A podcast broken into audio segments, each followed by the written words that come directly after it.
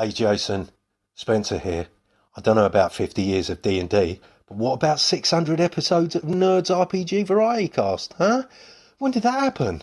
No wonder you need to take some time off, and don't think I haven't noticed that you haven't taken any time off yet. Yeah, what an achievement. That is incredible, and congratulations. I still believe you're the hardest working man in podcasting. I've got to echo your thoughts on VTTs.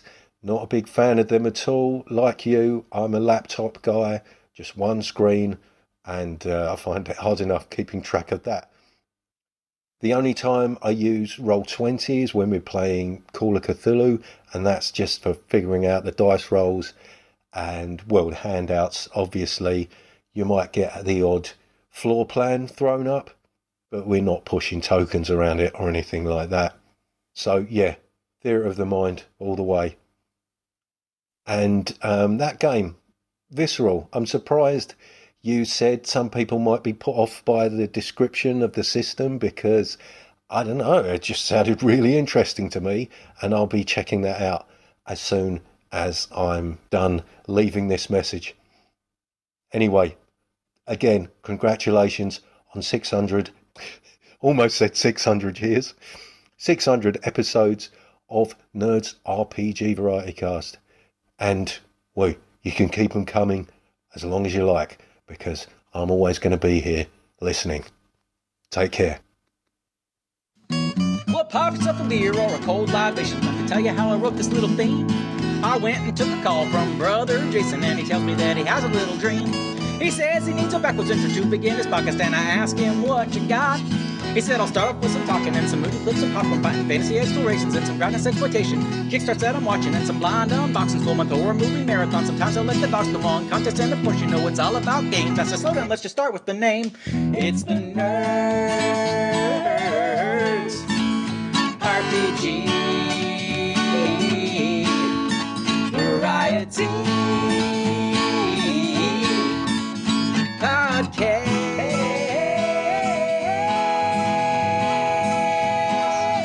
with the other Jason. Welcome back to Nerds RPG Variety Cast. I'm your host, Jason. There at the top of the show was Spencer, also known as Free Thrall of Keep Off the Borderland. Thank you so much for those kind words. Spencer has taken over the monthly Monday movie night and just published the episode for Time Bandits. Go over there and listen to it. There's a link in the show notes. The movie for February is going to be Dragonslayer. So go rewatch Dragonslayer. It's free on Pluto TV here in the States.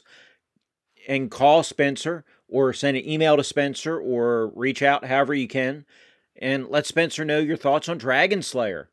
And if you missed out on sending a message in for uh, Time Bandits, then you can still do that as well. So get those over to Spencer, and I want to thank Spencer again for picking up the torch on Monday movie night. I love the fact that we are able to transition from one podcast to another and keep a good number of people participating.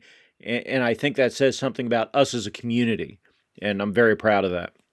Really quickly, I want to answer Spencer's question when did that happen? Well, actually, I hit 600 episodes on the 3rd of December 2023 with episode, I think, 582. I have a few early episodes that aren't numbered or, or like numbered as a half episode or something. So I'm actually at, I think this is episode 618, actually. But, you know, who's counting? Anyhow, thank you for that. Appreciate it. I, I'm not so much worried about the numbers, but I do appreciate the kind words. As for visceral, I think that the thing that might turn people off may be, you know, it leans into like we're ultra violent and we're this and that. And the setting, or there's another little document that they sell there on itch.io that's kind of like, well, it's not quite the purge, but it's you're kidnapped by a cult. Now you're hunting down the cult or something, it, which I did buy. And, and I'm going to support this creator because I like the visceral system. But I could see some people being turned off by that vibe and that aesthetic. I do think the rule set though doesn't have to be played as ultra violent. You know, I'm doing air quotes there, and I think it is pretty well suited to a buddy cop game. And hopefully, in the next month or two, I'll get a couple players together and we'll test that theory out. Thank you again for that call, Spencer. I really appreciate it. I have a belated um, memorial to, to mention, a couple actually. I've record, been recording podcasts in advance, and I haven't done special episodes for some of the people that have passed away recently that I really should have. Janelle Jaquays comes to mind, super influential designer in the RPG and even computer game community, somebody that we all, all of us that play the game, owe a debt to, and it, it's a huge loss to everybody.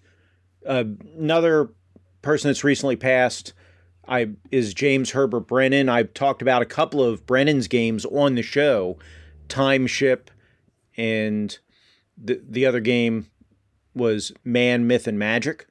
So there have been some, like I say, I've been recording episodes in advance, and I haven't really gone back and thrown in some of the these immemorial things. But the reason I'm mentioning Janelle especially is that a small controversy has come up. Well, it's not small, but it's in a corner of the internet, which I typically don't get on social media. Uh, controversy has come up that involves Janelle and Justin Alexander. And this is not to damn anybody. It's not to say, you know, I'm not, I, I just want to throw this out there really quickly and I'm going to move past it and we're going to get on with the show. But I think it's important to say that Jaquaysing the Dungeon, and I hope I'm pronouncing that right, is the correct term to use. Uh, there, there have been some controversy back in like 2010. Justin Alexander term that used the term Jaquaying the dungeon for the kind of style of dungeon that Janelle designed. And there was over the course like the next 12 years or so, in a year later, Janelle came out, did a name change, and he wouldn't change her name, you know, on his website, which isn't a big deal to do, honestly, changing a name on a website.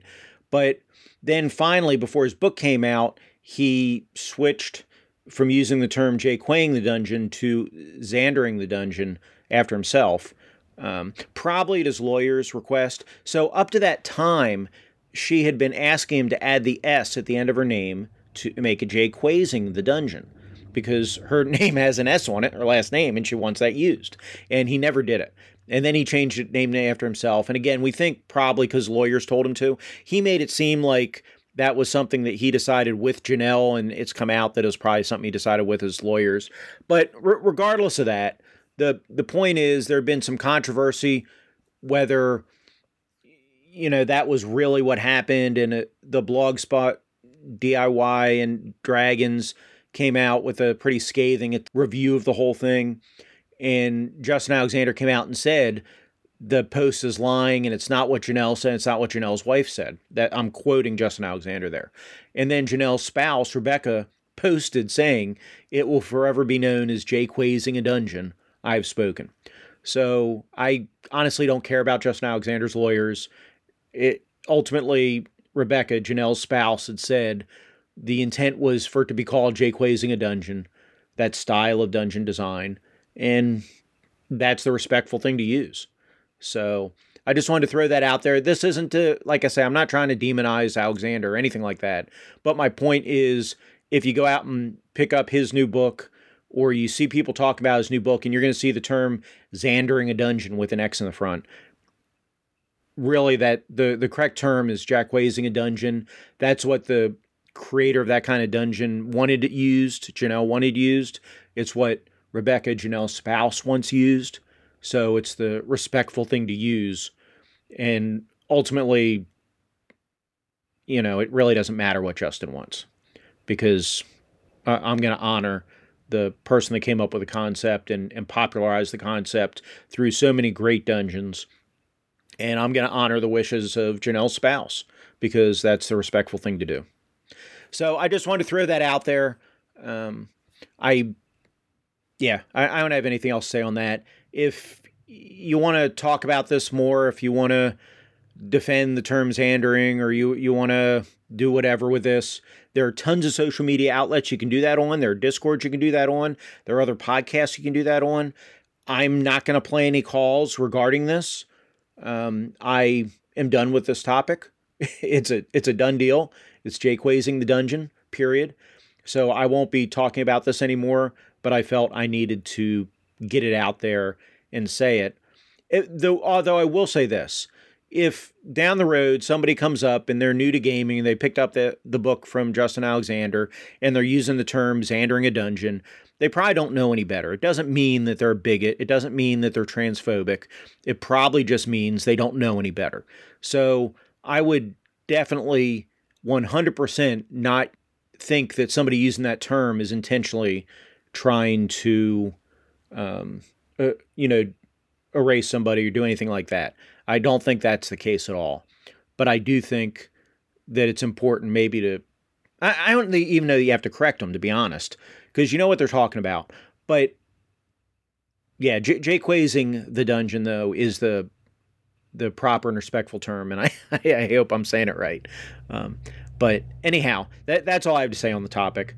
So I'm going to shut up now, and we're going to turn it over. I've got some great, great calls coming up.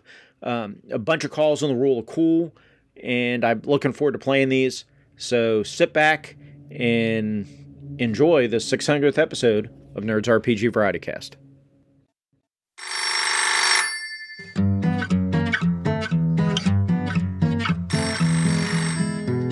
Who's on the phone? Who's on the phone? Who's on the phone? Who's on the phone? Well, maybe it's your auntie or a joke by your spouse, but the operator screaming is coming from inside the house.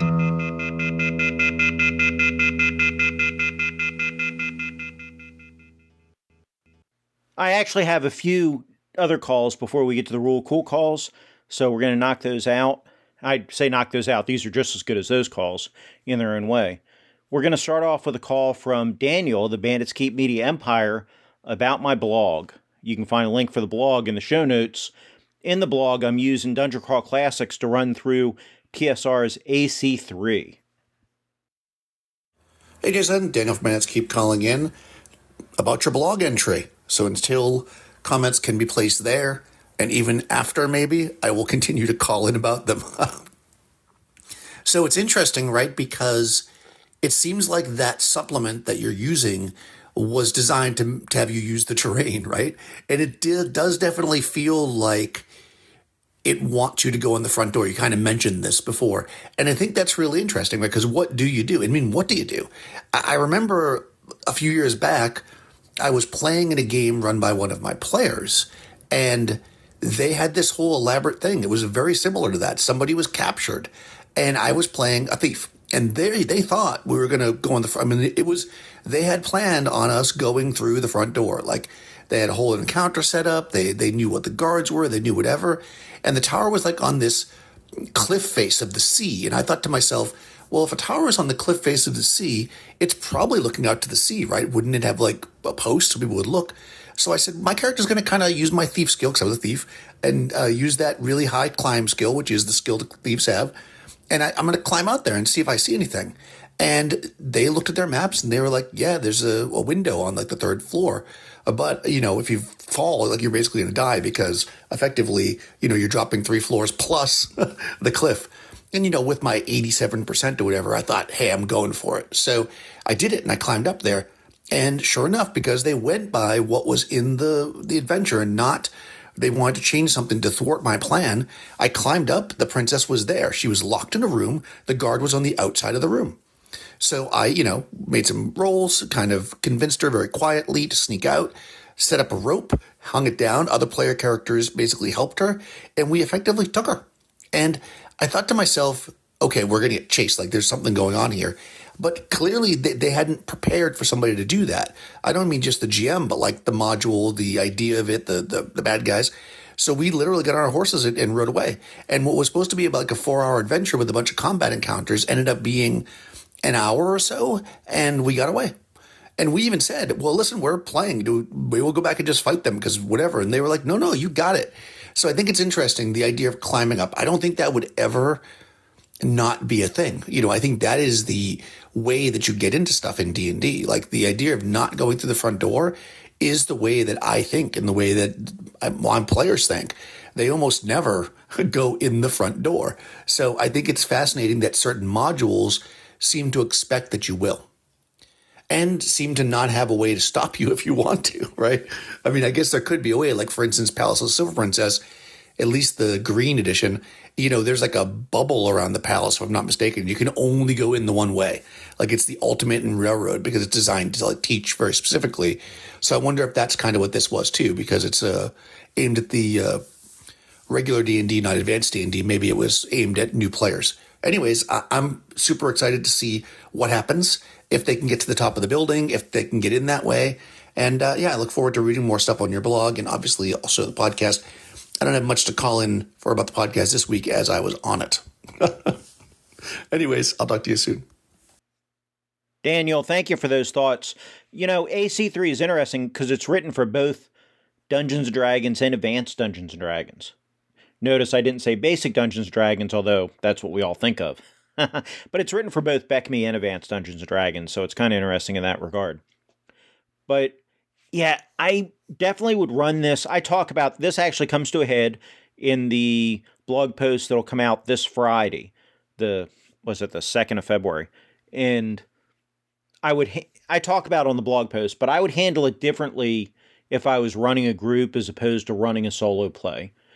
Um, but this does give reasons that you shouldn't use the second story, and and all that'll be revealed, of course, on the blog post. But I'm having a lot of fun with the blog, really enjoyable. If I get a TPK with this, I'm kind of doing the funnel thing, and these characters are a little in above over their head. So right now, it's just a question of if they find the magic weapons before they find the monsters that can only be hit by the magic weapons. um, but if there's a TPK, I might take a break. I might do the Gygax 75 challenge that Ray Otus popularized and, and did the booklet for. I I may do that and then pick up another solo venture. I don't know. But um, either way, going to keep logging every week. So we'll see. Thank you so much for that call. And now we're going to go to another call from Daniel. Hey, Jason. Daniel calling in about a couple things. Arrows, number one, we'll start there. So, yes, I have had arrows run out as a player. I've also had many times my players run out of arrows during the game. Like you said, it or inferred that it could be, maybe it didn't happen to you, but that it would be more likely to happen, and it is more likely to happen when they're like in the wilderness, right? If you do a, we're in town, we go out and hunt in the woods for three days, I don't even make them role play they bomb or arrows. They just reset them when they get back to town. Like it's not a big deal. But when you're in a dungeon for multiple days or you're traveling three weeks through the wilderness, yeah, that's when you run out of arrows. So much like your experience uh, in Reaver. Uh, Hyperborea, it probably happened to us the most because they did a lot of traveling in that game.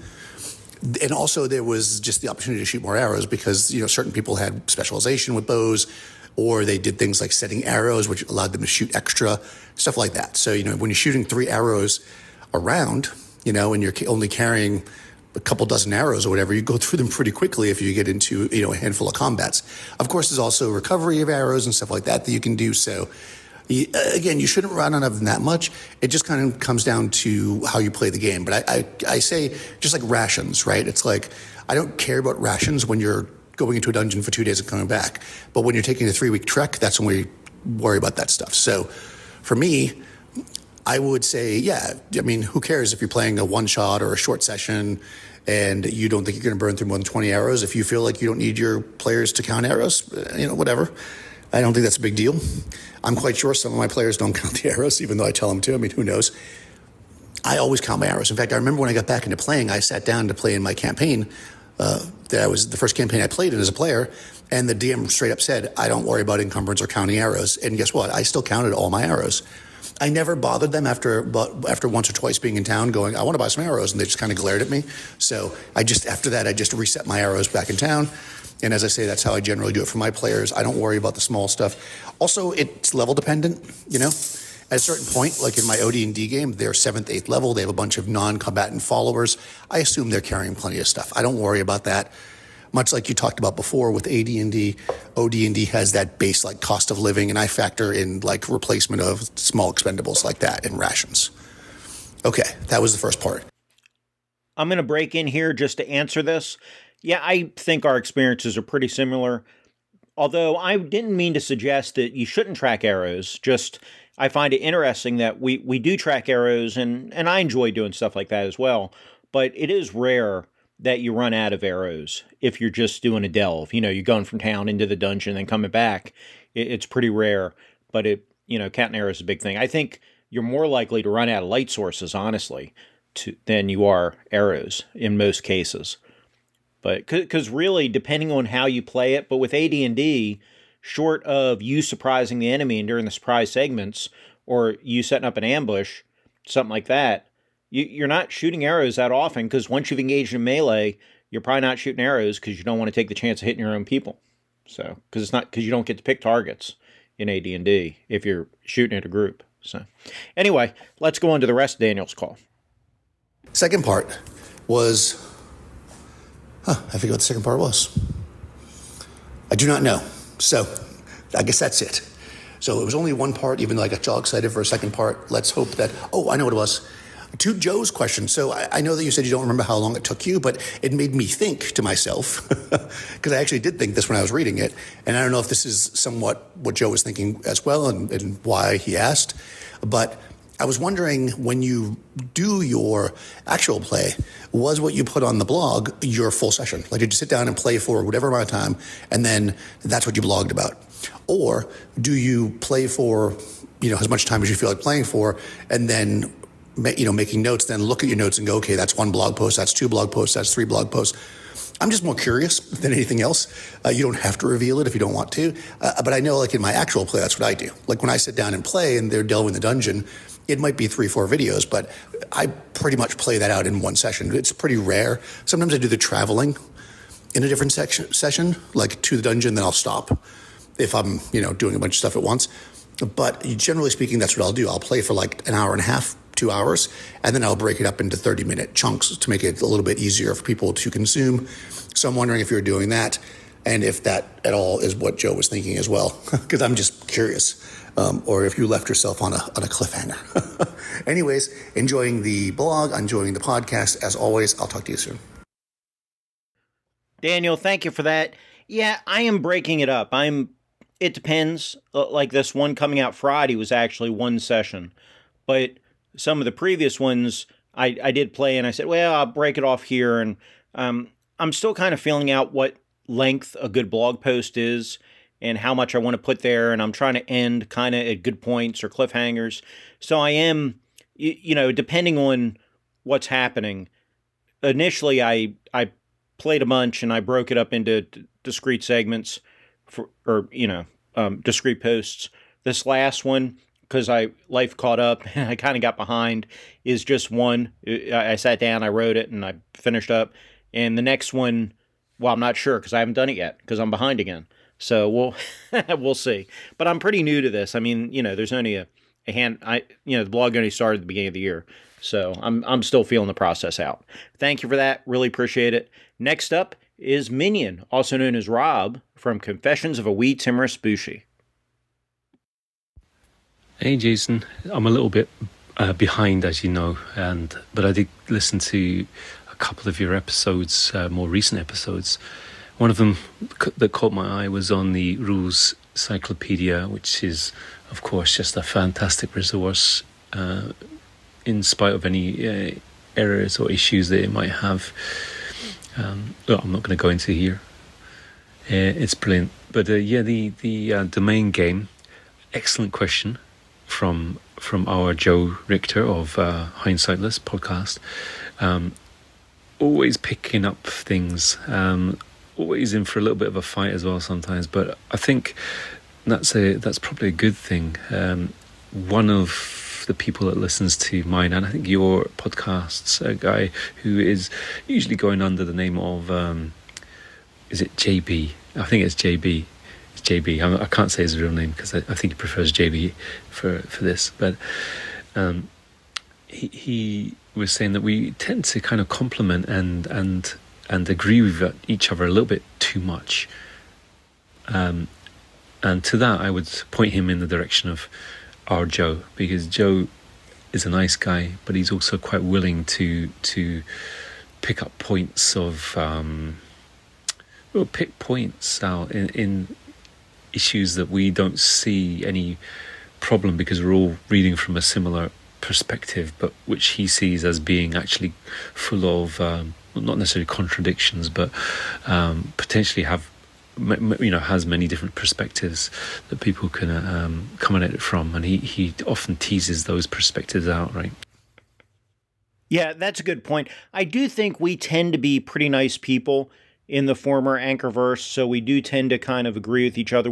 A lot of us play games together, so we have similar styles in some ways, but we definitely don't totally agree. I, but I think JB, your caller, has a point that there's not a a whole lot of hard disagreement. There is. I think we disagree more on the Discord. I I think we try to be more polite and more of a unified front on our podcasts and on the discords where you see the the big arguments flare up not arguments but disagreements i should say over these things um, we could start doing podcasts that are more adversarial i guess you know side versus side those kind of things each taking a viewpoint but I, think it just speaks more to th- this is a community of of like play styles in a large degree and and fairly nice people that are trying to be positive instead of being negative. I, I think there's enough negativity. If you want to see somebody that totally disagrees with something, just go to YouTube or or maybe some of the social medias and you'll find all that. Um, but th- there's nothing wrong with disagreeing with something respectfully and presenting your case respectfully. So I, I don't mean to say that there shouldn't be opposing viewpoints. I think opposing views are 100% welcome as, as long as we're respectful to each other. Let's go to the rest of Menion's call. Yeah, XP is what I called in XP for domain play. Uh, I was going to call in and then I listened to the co- the responses about that, and yeah, yeah you, you, can. There's a lot, million ways you can do this, right? Um, and it's not even restricted to what is in the book, obviously. Um, but I had never done domain play either, to be honest, not to anything like that level. Um, but if you're going to do it, yeah, you'd have to, you know, you'd have to just take it, from, tackle it from a completely different perspective. I suspect um, those running a domain, the adventures would be largely um, much more political. There'd be large scale wars.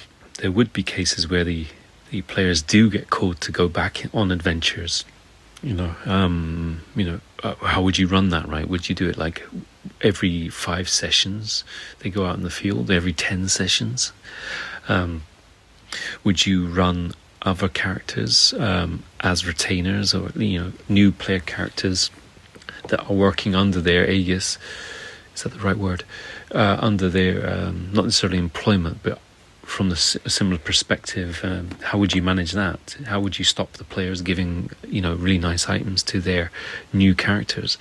Um, well, right. So a whole number of questions there which aren't going to be answered in the rule book, and you've really got to deal with it when you get it to the table. So I don't really have any experience with that, so I'm not the one to ask. But I think there's a great framework there. Is it perfect? Definitely not. Um, and once you start playing it, you probably find a lot of holes in it as well. But it is what it is, and I think it, uh, for its time, it was certainly well ahead of the curve. Um, and I'd be keen on actually doing running a campaign like that. I'm not sure if that's really realistic or it's gonna. It's something we'll come at uh, in the in the future. We'll see. Anyway, uh, kind of a rambly one. I'm a bit tired. I'm not drunk. I'm just a wee bit tired. Um, but uh, thank you so much for continuing to put out great episodes and uh, li- listen to. I look forward to listening to you and your podcast very soon. All right, take care now. Some great thoughts there. Yeah, you know, I've never run a high level domain play either. I mean, as kids, we didn't really delve into the details of it. And as an adult, I've only played in one shots or short campaigns with high level characters. So I've never really done a true domain level play for a long period. So I don't have any any real experience that either.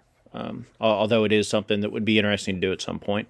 Okay, our next caller can be heard on the Classic Adventure Gaming podcast. This is EOTB.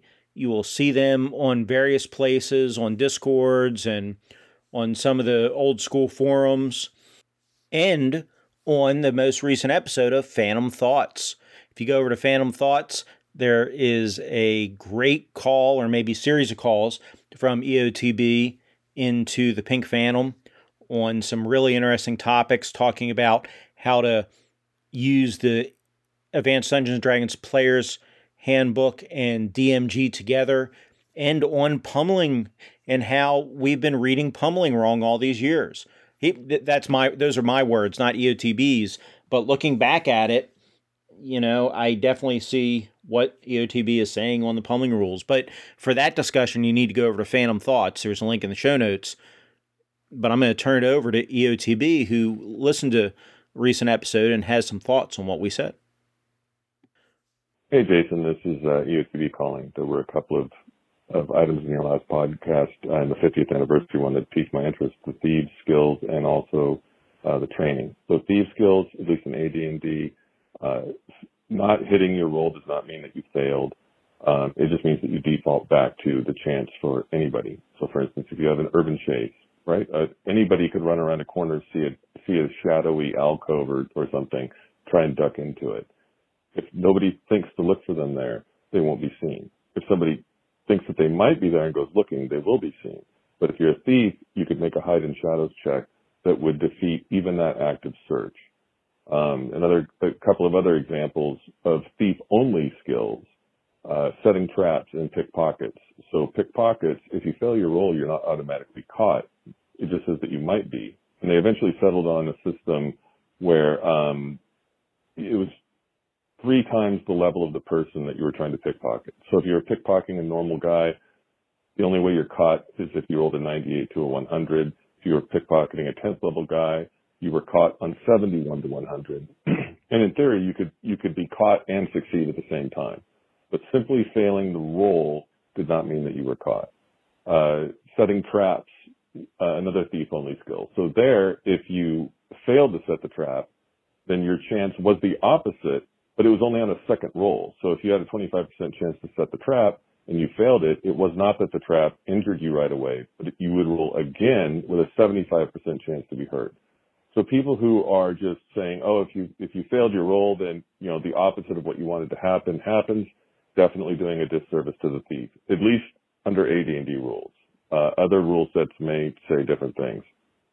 On the training, um, yeah, Gygax definitely had a specific way that he thought the game should be played, but he also said that outside of certain pillars of the game, uh, you are free to change this to whatever makes most sense for your group. So he would give a definite opinion. Hey, I think the fighters should do this. I think clerics should do this. I think thieves should do this. But if you're having fun, he would have never said it was bad, wrong fun. He just would have said how, if, if, if you asked him what clerics and, and fighters and everybody should be doing, he had a definite opinion. And if you agreed with that opinion, then he gave you the rating system as the DM. So essentially I'm agreeing with you. Uh, it, it, really is what the group wants. Anyway, great podcast. Uh, enjoyed listening to it. Have a good one. Wow. Thank you so much for that call. Great, great stuff. I really like how you explain the thieving skills. That makes a ton of sense. And that's definitely the way I'm going to play it here in the future. It just goes to show, much like the pummeling rules and some of these other things, AD&D is a system that's best learned from people that know how to play it so they can make sure that or not make sure, but they can pass on the knowledge of reading these rules the right way and catching the nuances. And that's why things like the Classic Adventure Gaming podcast, that's like these old school forums like Knights and Knaves and OD&D 74 are so important because you can find people that have been playing for years and years and years and years and can pass on that knowledge, much like Palladium. Palladium's the Palladium games are ones that, yeah, people complain the rules aren't bad, but the problem is they're not organized well, and it's much easier to learn Palladium from somebody that already knows how to play it as opposed to teaching it to yourself. So, thank you again for that call. Really, really appreciate it. Call back anytime. Okay, we're going to have one last call before we get deep into the rule cool discussion, or at least the calls for rule cool. It's not a whole lot of discussion, it's more people talking about that idea.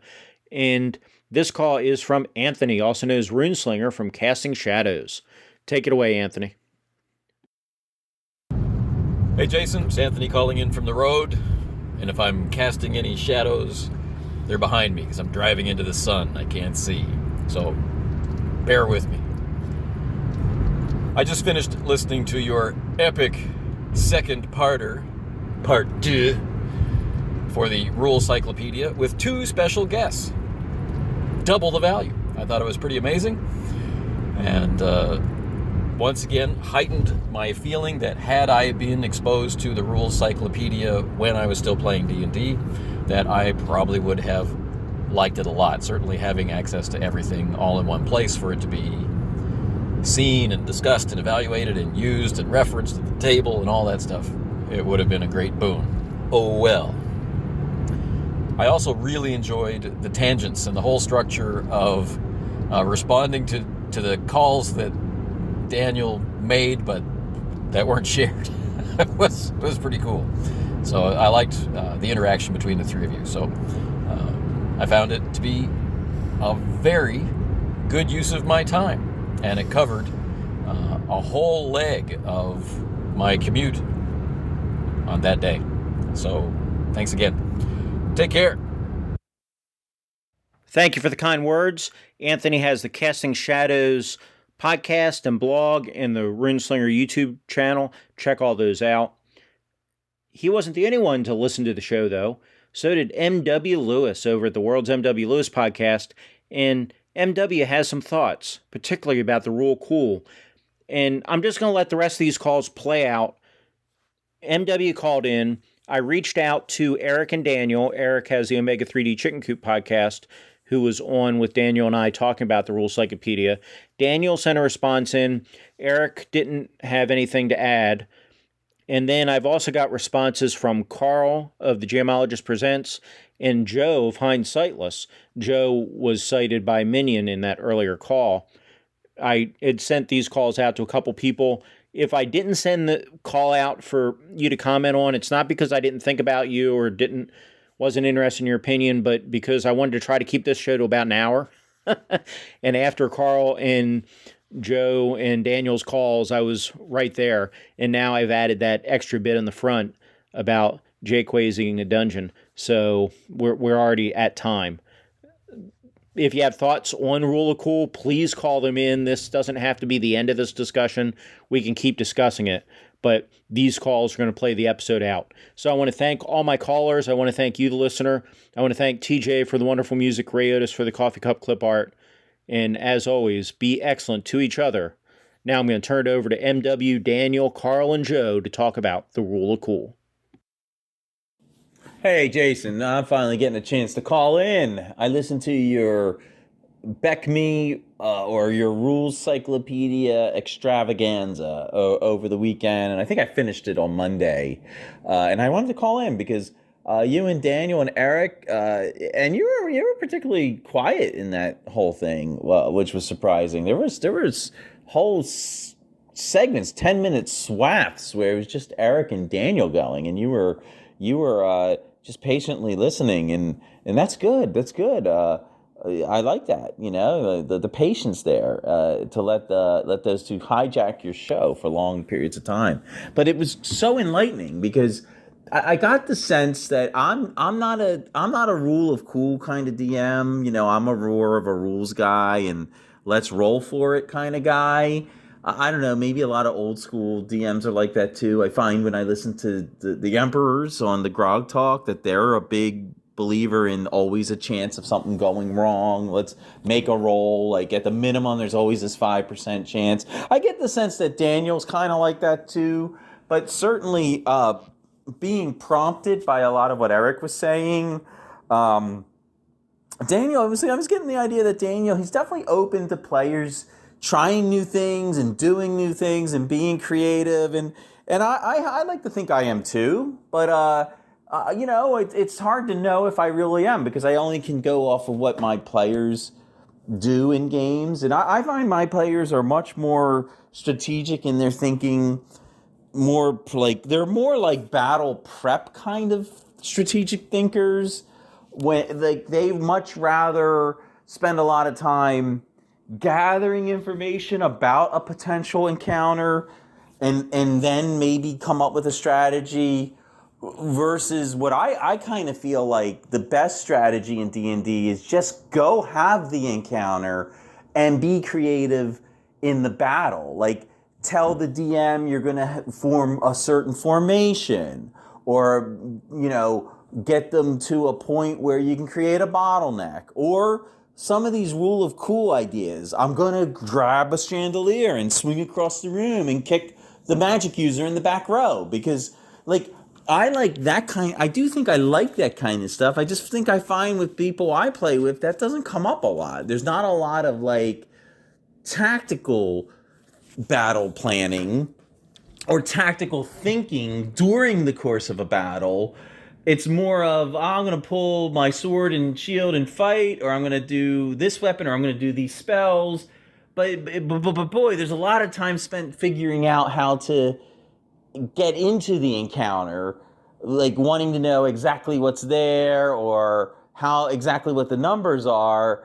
Uh, but I, I, like it when I play with. I, I, think I like what I was hearing from those two, and I like, and for that very reason, I liked the discussion of the masters' uh, weapon, uh, advanced weapon skills. I, I kind of think that adds something for the fighter to be a little more tactical in a, in a battle scenario. Maybe they could draw on some of those skills instead of feeling like all their their only choice is really just to attack and roll dice. Like so in other words, if the player isn't willing or able to say, well, what else is in the room? I, I want to grab onto the chandelier. I want to knock the table over and create uh, 50% um, cover because I know if I'm 50% covered, I get a better armor class.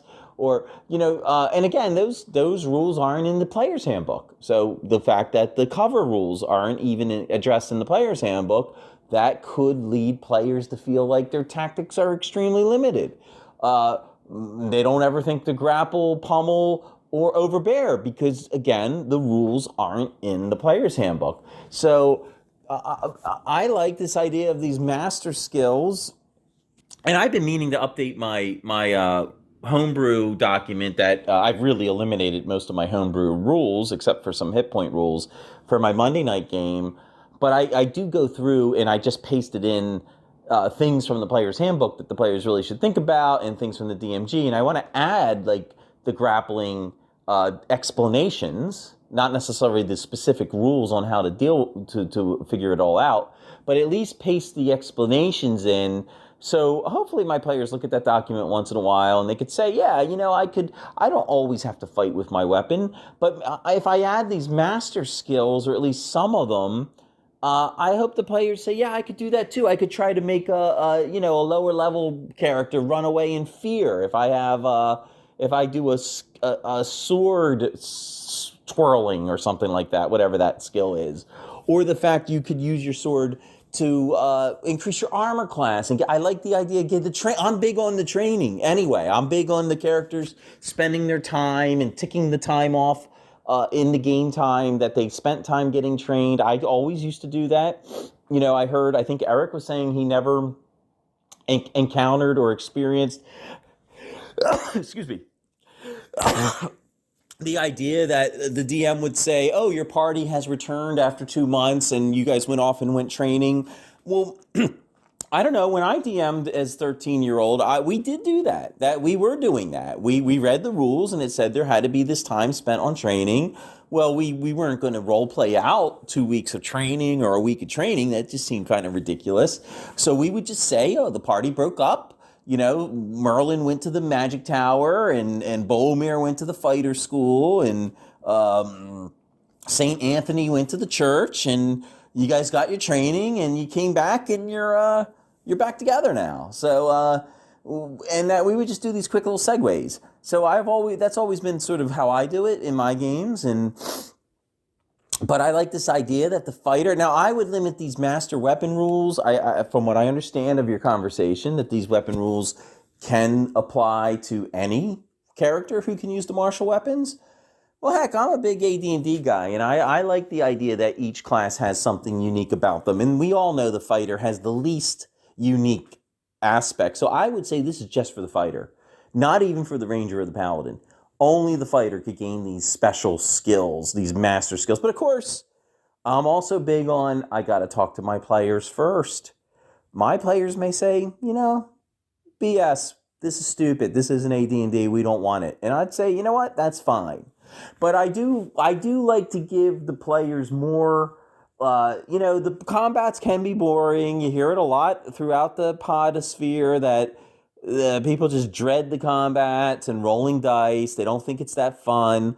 I, I don't agree. Even boring combat where my players are just doing standard stuff, I love it. I mean, I love the dice rolling. I, I just did random encounter the other night with uh, someone in the Grog Empire, Sunny, and and uh, it's a, I think the rolling the dice is fun. You know, you never know what's going to happen in a battle, and uh, I like it. So, but but when players can make it more interesting, or if you know I can do things to help make it more interesting, I'm all about it. And these master rules I like not because I feel like they create overpowered characters or it gives the the players an advantage. I, I don't look for that. I don't I don't look for things to unbalance the game. I do do a couple things that might unbalance the game. Like I let the magic user have more spells based on his intelligence, his or her intelligence, and I do it more because as adults we don't we just don't meet as much anymore, and and uh, I don't I don't really feel it. It doesn't unbalance the game too much, in my opinion. The players don't have a problem with it. None of them disagree with it, and uh, it, it's more of a no one wants to you know work hard all day and then sit on a d&d session for four or five hours on a monday night and have one thing they can do i mean like you know I, I don't know really what gary's experience was playing this game way back in the 60s and 70s but uh, i don't know. I don't i don't know who felt that was fun back then and eh, I'm a softy. You know, we are supposed to be having fun. I mean, at, at, the at the heart of the matter, if you're not having fun, why are you doing this? I mean, there's other things you could be doing on a Monday night or a Saturday morning or a Friday night than playing D and D. Everyone should be having some fun. Let the magic user have a couple extra spells. Let the fighter have a few cool skills. Like we have a fighter in my Monday night game who's decided to use a spetum because he wants the disarm tactic. And I love it. I mean, and so we decided to add uh, UA specialization rules, which uh, uh, you know, that starts to get into um, in balancing the game a little bit. So what we did, it's only for fighters and fighter. Ty- uh, I think fighter only the fighters. Um, maybe the fighter types can specialize. Uh, maybe we even said the clerics can specialize. I forget now, but we might allow it for the clerics and the fighters. Maybe no, no. I think it's just the fighters. So anyway, that's not the point. The point is he's specialized in this spetum, so he has this little procedure he likes to do. And on the round, he gets his two attacks. He likes to disarm first and then attack for damage. And then in the next round, he he just attacks. And it, it, it's adding a little element that he's enjoying it, whether or not the rest of the players care. It doesn't matter. He's enjoying it. And I, then I think about these master skills, and I'm like, well, this guy, he would probably love that. He would probably love the sw- sword thing where he intimidates someone and they run off, or being able to get some extra training from a sword master to increase his armor class, you know, or his spetum master, or whatever. Uh, and now, you know, anyway, this is already a long call, but I loved it. I love that stuff. The rule of cool. Like, I don't want the rule of cool to completely imbalance AD&D. I am not, I don't think I'm a rule of cool DM. But really, when you listen to Eric and Dan and that, that long uh, episode the other day over the weekend, there are some, you know, you got to have some cool in your game. You do have, if your game's not cool, if cool things aren't happening, then why are the players playing it, right? You want them to be, you do want them to be cool. So I hope you know when you uh, you know you offer these tools to the group and they agree to I agree to yeah let's incorporate it into our game. I hope they use it too. That would be cool because I want I like cool. Anyway, Jason, your your podcast is cool, so I listen to it. So uh, have a good day. Hey, Jason, Daniel calling in. Well, not really calling in, responding because you sent me the uh, the awesome message from MW. Yeah, there's not much I can say except I agree. I definitely like to give the players the free will, if you will, to try stuff, and, and I like when they do it. And it, as a player, I really like it. I'm often trying things Uh, I'm that guy that when it gets to my turn, I don't usually say, "Oh, I roll the dice." I say, "Okay, this is what I want to do." You know. um, that being said, I think he makes some really good points about including a system that has, for lack of a better word, moves. Because, right, what if the players don't realize that they're able to do that, right? We can't just assume that everybody decides to swing from chandeliers, right? Some people might just think that's not possible because there's not a rule for it, or they might think that it might be just bad. Like it might just be a terrible thing to do, like mechanically, that is. And if you look at a game, and again, this is not a criticism to it, but if you look at a game like 5e, their rules for improvised weapons, unless you have the feat for it, are pretty terrible. So there's almost never a reason to pick up, let's say, a table leg, right, and use it as a weapon, even though that would be awesome in 5e. So I know at my table, people really didn't do that. Yet, if you look at a game where, let's say, every weapon does the same damage and there's no proficiencies, everybody can just use whatever, uh, hateful place, I do find players do all kinds of neat stuff, right? So I wonder, right, part of it is having rules may hamper because people feel like if it's not in the rules, they can't do it, right? But not having rules or not having a list of abilities can hamper because people might not think it's possible because that's the two ways to look at it, right? There's there's kind of two people. There's two kinds of people. You know, there's the if it's not in the rules, I can't do it, and there's the if it's not in the rules, I can try it. People. I guess my solution to that, or what I generally do, it falls back to just how I GM is that when somebody wants to do something outside the you know the area of a normal move, I will always be 100% clear exactly how I'm going to adjudicate it.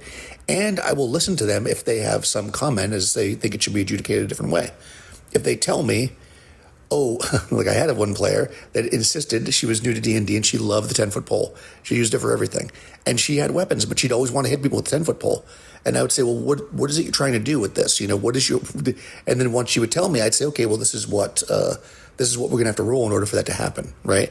Because she imagined, having never played any game before, she was not really a video gamer, never played any RPGs. She just imagined she could do anything. And she had this 10 foot pole that really grabbed her imagination because she thought it was silly and used it for everything pole vaulting, pushing things, using it as a weapon, tripping people. And it's just amazing, right? I think that we, as players, sometimes, well, here's another example without going too long. I love DCC. I know you like DCC, uh, Jason the fighter's mighty move. I, I have, that's not the name of it, I know, but mighty deed. I've played with plenty of people who I have to keep reminding them that they can do a mighty deed with every single time. You can always do it. And I've had players be like, no, I just want to hit him. you know, eh, so some people just don't want to do those moves. And if it's too open ended, like the Mighty Deed, maybe some players can't think of anything, we'll say, imaginative to, to do in that moment. Whereas if they had a special uh, ability, like MW talks about, like a disarm ability, then they know I have this disarm ability, I can use it. So there's definitely, I don't know if the word argument is correct, but there's definitely thoughts on both sides of that. And there's really no perfect solution, right? It comes down to different players like different things, and maybe different systems accommodate those other things better than others. But if you have a player who wants to do all kinds of special moves, you, my personal thought is you definitely want to let them do it. I think I may have even said that during the podcast. Uh, you know, where that's the downside to me of some of these like very specialized moves is that I feel like once you say there's a disarm move that you have to be specialized to use and only fighters can do it, then nobody will do it except the fighter that specialized that has that move, which means that you're somewhat limited in my mind. Not 100%, but I also get the argument the other way, whereas if you don't have the moves, nobody will think to do it. Now, another place, I, a place actually that I think does it really well is Hyperborea. In Hyperborea, there are advanced battle maneuvers. They're in like the the further back part of the book. Like they're an I think they're optional, but like they're they are some of them are certain classes only. Some of them are certain abilities only, ability scores only. But for the most part, you can. Everybody looks at this list. It's not like in in a class, right? It's not in the fighter description. It's in the combat description. So anybody can look at it and go, "Oh, I'm proficient with the bow. I can set arrows." Let's assume that's something everybody can do. I can't remember now. You know, and get an extra bow shot per round if I take uh, the time to do it and I'm in a position to do it. You know, so I think that having some advanced combat rules, let's call them, is definitely a good idea. I'm not sure the perfect mechanism to serve those rules to the players to get them to do more stuff is, though. So, anyways, great message from MW. Thanks for calling in. And uh, thanks for sharing it with me, Jason, so I could reply. I'll talk to you soon. Ah, the rule of cool. I think when it comes to the rule of cool, I see it as a vehicle for storytelling. And I like it when, I mean, it's always great when the dice go your way, but sometimes even when they don't, it can still be cool in a funny sort of way. But I definitely have some great rule of cools, and I guess I, that kind of comes with the philosophy of being a yes and GM. If if the Claire character makes the role that can work in that situation, then uh, it happens, and it's freaking cool. I think the coolest example in recent memory, I've had many rules of cool um, from a one armed paladin leaping over a fiery chasm to strike down a demon way back in AD&D. Um, I think we used, I don't know, we didn't really use like a, an ability score roll. I just said, man, you got to make a, what did I make him do? I made him make like, I think an ability roll and he had to get like so much under and he rolled a one so it was a spectacular leap, something like that. I thought that was really cool, but the dice had to dictate it. You know, I mean, the I think the rule of cool applies that the player has this proposal that he wants to do something, but if it's a difficult maneuver, yes, you can try it, and hopefully the dice are with you, and then it's really freaking cool. Um, I think the latest one that was an old one. But the latest one was um, they were chasing this mage or they're chasing this chaos sorcerer, the uh, group in my Warhammer Fantasy game, and one of the player characters had actually he's powerful enough that he turned into a demigryph. Okay, so like a basically like a hippogriff griffin in the verse, and he he swooped the the mage like with this cart. I mean, it was a whole great scene. The mage had struck like his um, magical staff onto the, the the causeway, and it was breaking up, and players were were trying to save each other and leap, t- taking their horse and challenging their horse to take the leap, you know, over the forming chasm on the causeway. And the demigryph guy seeing the sorcerer, you know, teetering off the edge in his in his uh, battle wagon, crashed into him. You know, like crashed his demigryph into them, and they went toppling down into into the ravine. And we had like a really cool aerial battle, and you know, um, I, I think what it is is let the players be very creative, and then let the dice decide whether their creativity pays off, and hopefully it's not a dud, right? Okay, so I'm calling in about the rule of cool and how I feel about it. So for me, who runs mostly Pathfinder, which has basically a, a, lot of rules for a lot of different situations, I know that it can't cover everything. So if a player wants to try something that isn't covered by the rules, they can go for it. But there is still a chance of failure. That to me that's the rule of cool is saying that's a cool idea even though it's not covered by the rules, you can totally do that. And I know that's different from you know the idea of you can do anything you want as long as it's not prohibited directly by the rules. Um, but yeah, I, I, I I don't think it's an automatic success or anything. It's just if somebody wants to do something like, for instance, some of the stuff that Randor does, like jumping off walls to grab flying characters and stuff. Your character in Wrath of the Righteous, I rule of cool that there aren't strict rules for how that would actually work uh, so I just said, yeah, let's let's let's try it out. Give me, you know, give me an acrobatics check, give me a climb check, whatever, and we make it work from there. And sometimes it works, sometimes it doesn't. So for me, that's the rule of cool. It's about doing cool stuff, but there is still a chance of failure. So yeah, man, there you go. I hope that works. Take it easy and peace out. And remember, folks, if you sent a call in to Jason and you haven't heard it on this episode, have no fear. It will appear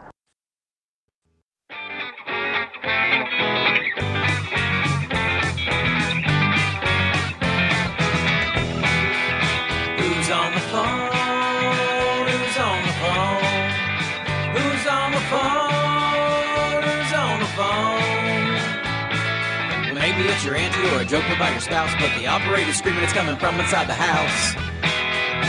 What's in the box? What's in the box? What's in the box? What's in the box?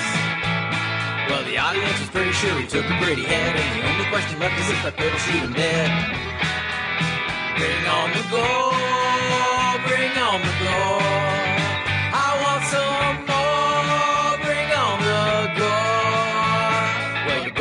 A dustman and by the tipper, and I'm assuming that's your partner back there in the wood chipper. Don't look away, don't look away, don't look away, don't look away. Well, the zombies are rising and the world has gone to heck. We're living for the dying and we're dying for the train wreck.